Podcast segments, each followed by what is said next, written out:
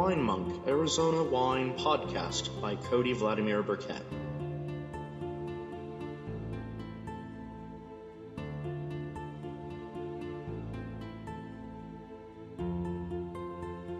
featuring Kent Callaghan of Callaghan Vineyards, Todd Bostock of Dos Cabezas Wineworks, and Maynard James Keenan of Caduceus Cellars and Merkin Vineyards. We're about to start the viticulture workshop. I'd like to introduce the hardest working man in Clarkdale. Oh, so let's go ahead and introduce our workshop folks. Go ahead.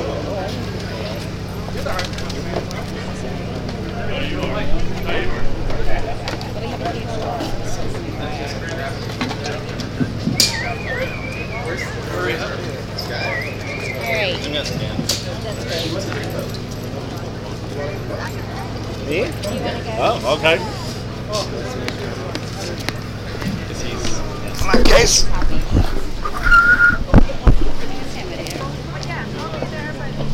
Hi, hi, hi, hi, hi. I refuse to put my coffee down. Ken, Ken and I are the same, but with one. This is awkward. How's it going? Can you hear us all right? Yes. You good? Okay. Uh, yesterday we kind of, you know, we weren't really sure what to what to speak about because most of the people here were were, uh, were not producers, they're not growers, they're not somms, or just winos like us. So we didn't want to get anything more too technical just because it's going to go over most people's heads. Um, but we had some good questions near the end uh, that kind of opened us up uh, for some more information for you just as far as broad strokes for Arizona winemaking and grape growing. So what we're going to do today instead of rather rather just chase our tails and talk about ourselves, uh, we're going to have uh, this gentleman here. Uh, hi. Hi. Uh, he's going to ask us questions, and we're going to pretend to know the answers. Alrighty, so some of you may know me. Uh, most of you probably don't. Uh, I'm Cody. I write for the, started writing for the Noise. Uh, I run the Arizona Wine Monk blog. And I've been really interested in watching development of Arizona wine over the years before I started writing, and then I got roped into writing accidentally, and then I it turns out that I can actually do a decent job of it um, while I'm drinking. And drinking and writing are great because I can write about drinking and drink about writing. so, uh, wanted to ask you guys some questions about uh, where you think the future of Arizona wine is going, uh, the situation of the Arizona wine industry as it stands now, uh, kind of the, the origin, the genesis of the AVA and this festival, and uh, where do you think uh, Arizona should go and is going. Um, One at a time. sir. oh, of course. no, you have to answer them all at once. There's number two pencil in the back. The answer is yes. The answer is 42. 43. So, uh, first of all, I wanted to ask, uh, what was kind of the genesis and origin and the idea of the AVA, Uh, the Alliance. the alliance specifically? Todd, take it away, sir. It was my idea. um, so yeah, the, the Arizona Vigneron's Alliance, I think is what it's referring to. Correct. Um, I think the uh, the industry is is grown a lot, and it's grown to the point where um, it can support uh, different ideas about where things should go. And it, I think we felt strongly that the foundation of a wine industry in Arizona should be built on fruit grown in Arizona, 100% grown in Arizona, and uh, of high, quality. And so to uh, help folks make decisions when they're they're shopping for wine, um, we felt that having an, an organization that vetted wines to make sure they were from Arizona and of a high quality um, would would help folks when, when shopping. So that if, for instance, you were a fan of one of Callaghan's wines and you, you saw wine on the shelf that had uh, this symbol um, that you weren't familiar with, you might be more willing to take a chance and, and try that wine. And it's a way to hopefully grow and, and uh, uh, expand folks' knowledge of, of what's out there, and so they, they can enjoy more Arizona wine. Did, did I get that right? Is that the right answer? I don't know. This is your organization, not mine. So, Maynard should go into research. Yeah. uh, so Oh, yeah, true. so uh, if you've had a fantastic Italian wine um, in the last 10 years, you have to, something that people don't really realize is that you just assume uh, the, the, the pedigree of Italian wines, Barolos, uh, Brunellos, Barbarescos, that they just, they've been around for, for centuries, and that's just not the case. It was considered just Dago Red uh, forever, and it wasn't until about 40 years ago when people like Angelo Gaja started really holding their feet to the fire to be recognized on the world stage. Uh, and now they're competing with some of the prices and some of the production and some of the scores with some of the best wines in the world. Um, that you know that that happened in our lifetime. That wasn't that long ago. Uh, so, and there was a lot of struggle, a lot of resistance to what they were doing. If you look at someplace like Central Otago in New Zealand, same thing. Those people were told, "Don't plant grapes in this area. Uh, you're wasting your time." Well, that they were wrong. There's fantastic pinots coming out of out of that area of New Zealand now because of the, of the perseverance. But what it took was everybody gathering their information together to really truly uh, be analytical about what their processes are. So part of the Alliance's purpose is to gather information, create a database that's all anonymous information, uh, to start being able to query how does Syrah do in northern Arizona, southern Arizona, southeastern Arizona, just all those little questions you have about pH balance, strengths, weaknesses, because we're going to have people coming to the state. If we're successful with what we've been doing and pouring our lives into all this time, there's going to be people to follow us. We're going to make all of their questions much easier to answer, uh, eliminate a bunch of mistakes that we made, uh, so they can not, not make the same mistakes. That's part of the part of the gathering of the information. When you submit a wine with a panel, you're filling out an insane amount of details uh, for each wine that's being gathered uh, information. Eventually, what we're going to be doing is putting together a database uh, hosted by Southwest Wine Center, so you can actually act, everybody who's a grower here can access that information. So that's that's how we're going to go forward. It'll, it'll help folks make informed decisions, which a lot of times, especially in an industry like this, where uh, it's a lot of private businesses um, having, having all these trials, uh, you don't necessarily share that information. And so to, to get all this information together and help folks getting into the business or help folks that are already there make make informed decisions about what to plant, how to grow it, and, and tie it back to wine quality, not to necessarily personal preference. So that when you go into a place, you're not planting the grape that you like the best. You're looking at what has been successful in that area uh, as it's tied to wine quality and, and exploring that. In, Arizona, we got a ton of really esoteric varieties most people have never heard of, which hopefully will do it if they do well in these panel tastings still and be an encouragement for folks to try things they've never heard of before that might actually be the best thing in Arizona. So. That's kind of the one thing I've noticed with uh, Ionica specifically, is that people are like, what's this? And then they taste it like, oh, this is good. That's Aglianico? I thought it was, oh, okay, Aglianico. My bad. There are any native Italian speakers among us, so we're in good shape. Okay, good. Otherwise I'd be lynched. Well, probably. I've seen pictures of it. I think I saw a picture of Italy once. I can't remember where. It may have been a dream. So on that note, uh, relating to good varietals for good places, bad varietals in certain places, what have you noticed? Have you noticed any trends yet in terms of quality coming from specific regions? Like, say, uh, you're planting in Willcox tomorrow. What are you going to be planting? If you're planting in Sonoita tomorrow, what are you going to be planting? If you're planting here in the Verde Valley, what would you be planting? What would you not plant? What It won't would be you the already same have? for one. Yeah, that's true. Tear out. It's interesting. Even the short time, relatively short time we've been doing it, our our our idea of what we want has changed, and it it now ties less to the, a variety.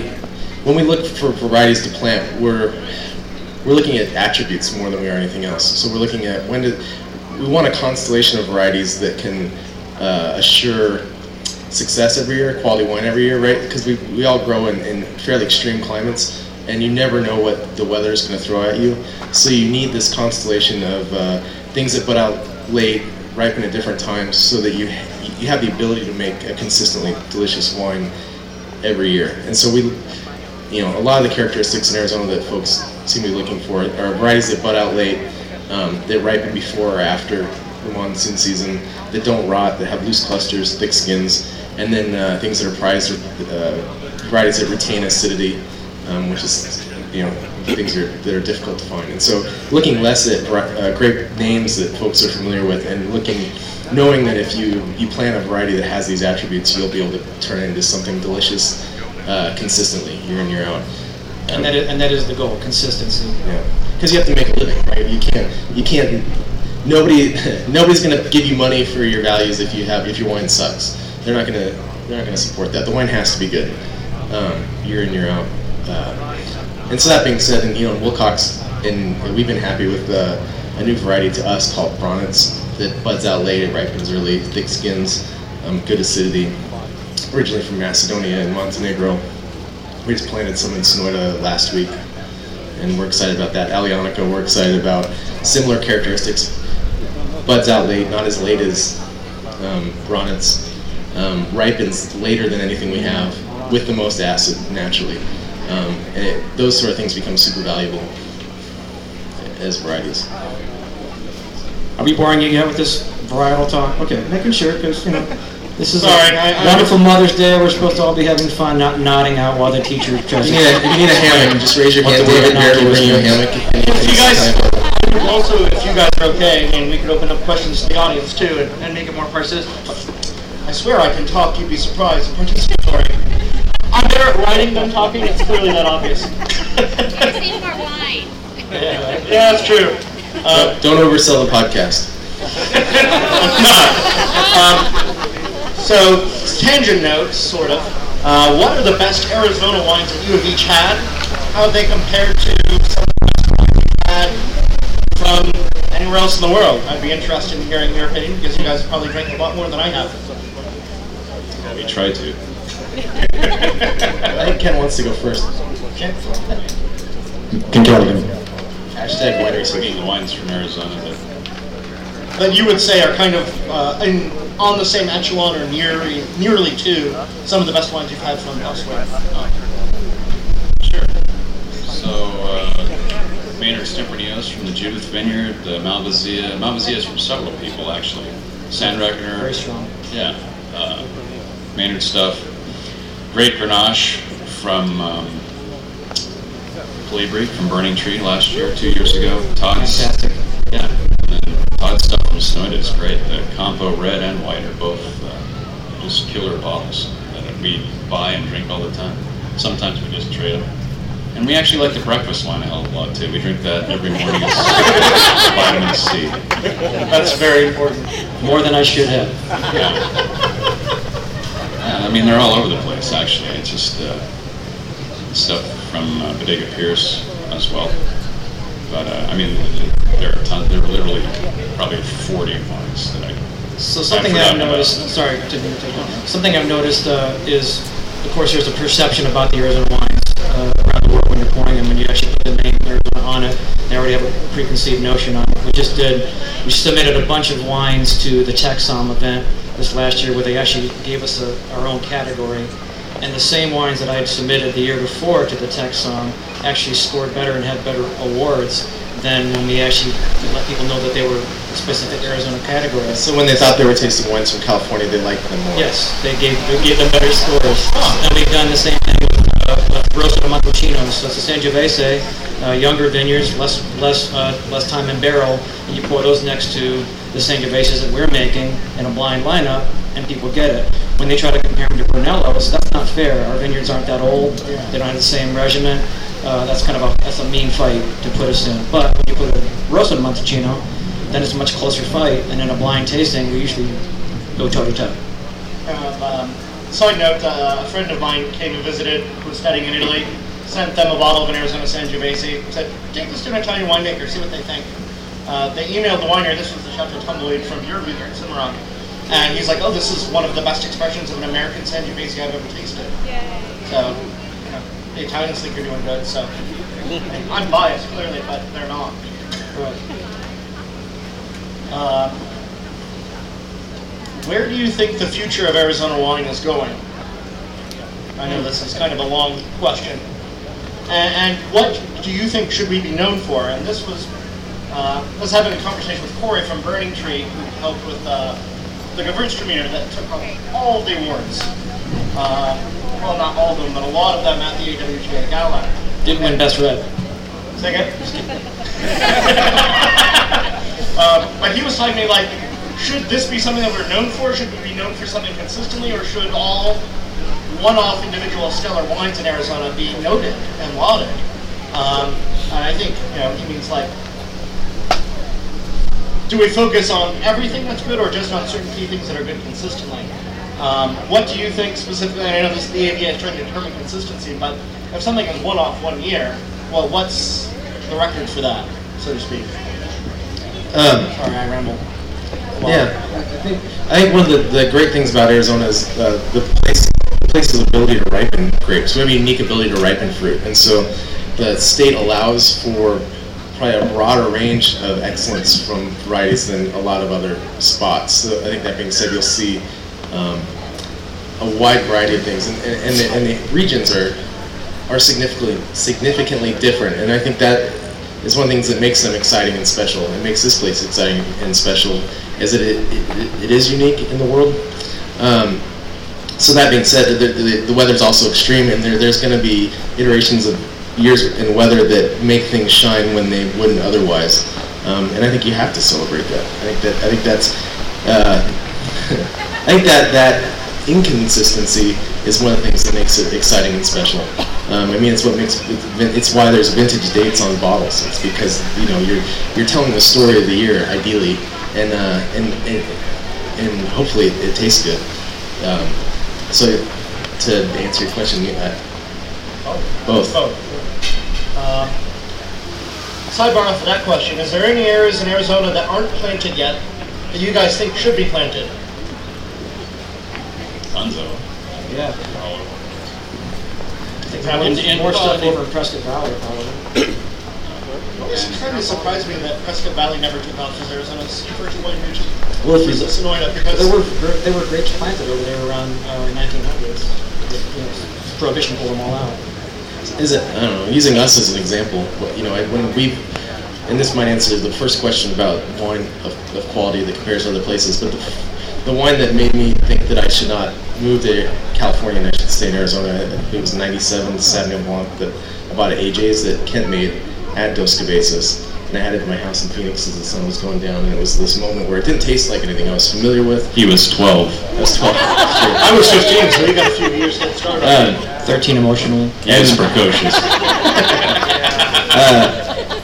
Yeah, it's some, it, it, but what struck me is it was as good as anything I'd had from anywhere, but it was also different and special and tasted like uh, this place, Arizona, the state that I was born in and grew up in. So that made me really excited. So, but if you look, it's it's a it's a risky endeavor to begin with, uh, and then in Arizona it, it becomes riskier. And so, you, you know, what we did is we we sought out land next to the two places we thought the most interesting wines to come from and bought the property as close as we could to those. And that's right next to Callaghan and Sonoita and right next to the old Dos Cabezas Vineyard in Willcox. Um, that being said, there's, there's probably tons of other places, but it gets you know it gets riskier as you radiate out from that uh, that known quantity.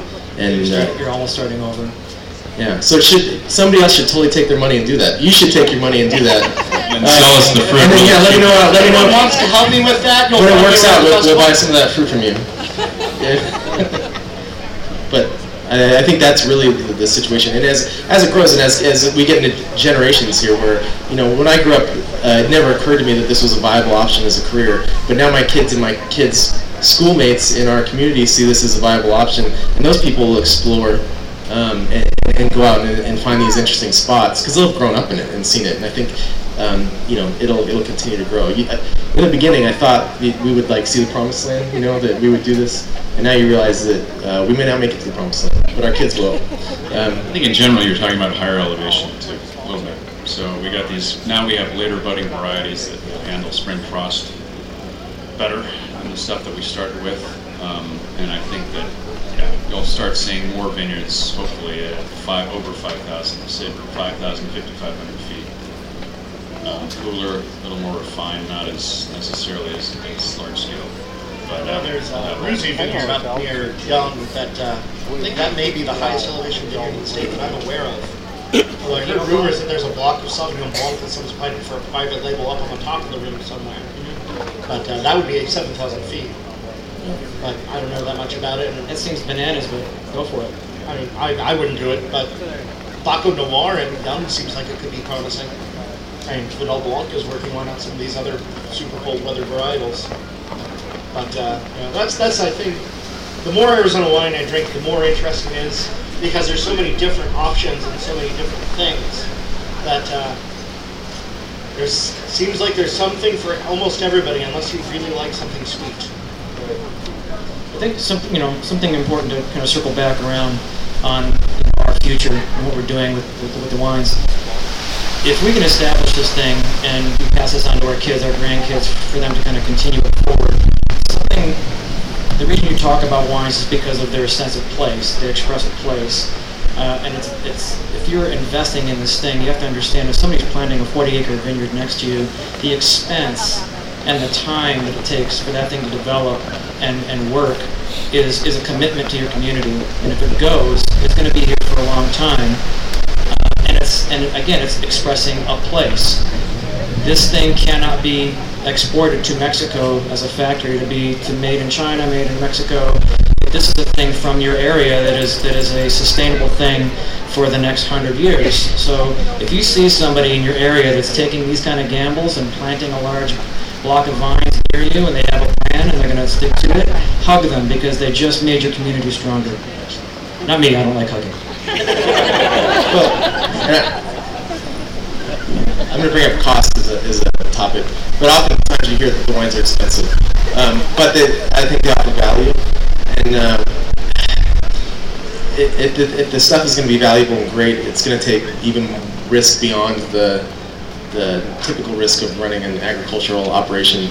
And I think you can ask uh, Kit Callaghan what it looks like, or what it feels like to be digging a hole in the same time for the fourth, in the same spot for the fourth time to put a vine in there. And It's really good for your hips.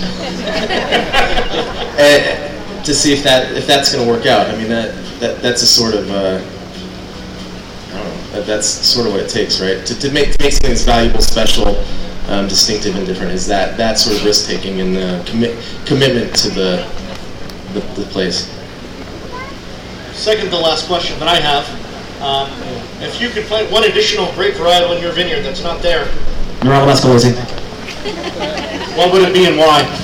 because I love it. I would like I'd like Bobal. If I we could get our hands on Bobal, they grow it in uh, Utiel-Requena, just southeast of Madrid. So they grow at an elevation that's high for them, about 3,800 feet. They get a little warmer than we do and a little cooler than we do, and it's a variety that's resistant to powdery mildew. But it's one of the varieties that's not available in the U.S. as of yet. Um, we, we have worked to bring it in, but haven't been successful. Um, but that, and that being said, that's another challenge, right? Nobody thought of us. They brought in great varieties from California, Washington, Oregon, New York. Um, and so it's really our job to seek out these things that might work better in the, the Southwest. But um, Bobal is one that I would like to see here. Yeah, Nerello is uh, actually now gone through, I think, uh, at UC Davis, so we're putting our order in for for Nerello Mascalese this for this next season. Where are you Ours in yesterday. Probably out by uh, the- down the Lower Road on the Elefante block. Okay. And what about you? Well, yes, I mean, Aglianico is new to us, but we're plant, we're grafting it into on older vines in our vineyard, getting rid of some things that don't work so well. And one of the new ones for us this year is Xarello from uh, Cava country, very high acid Spanish white um, that I think may well do quite well in Arizona, or in our spot.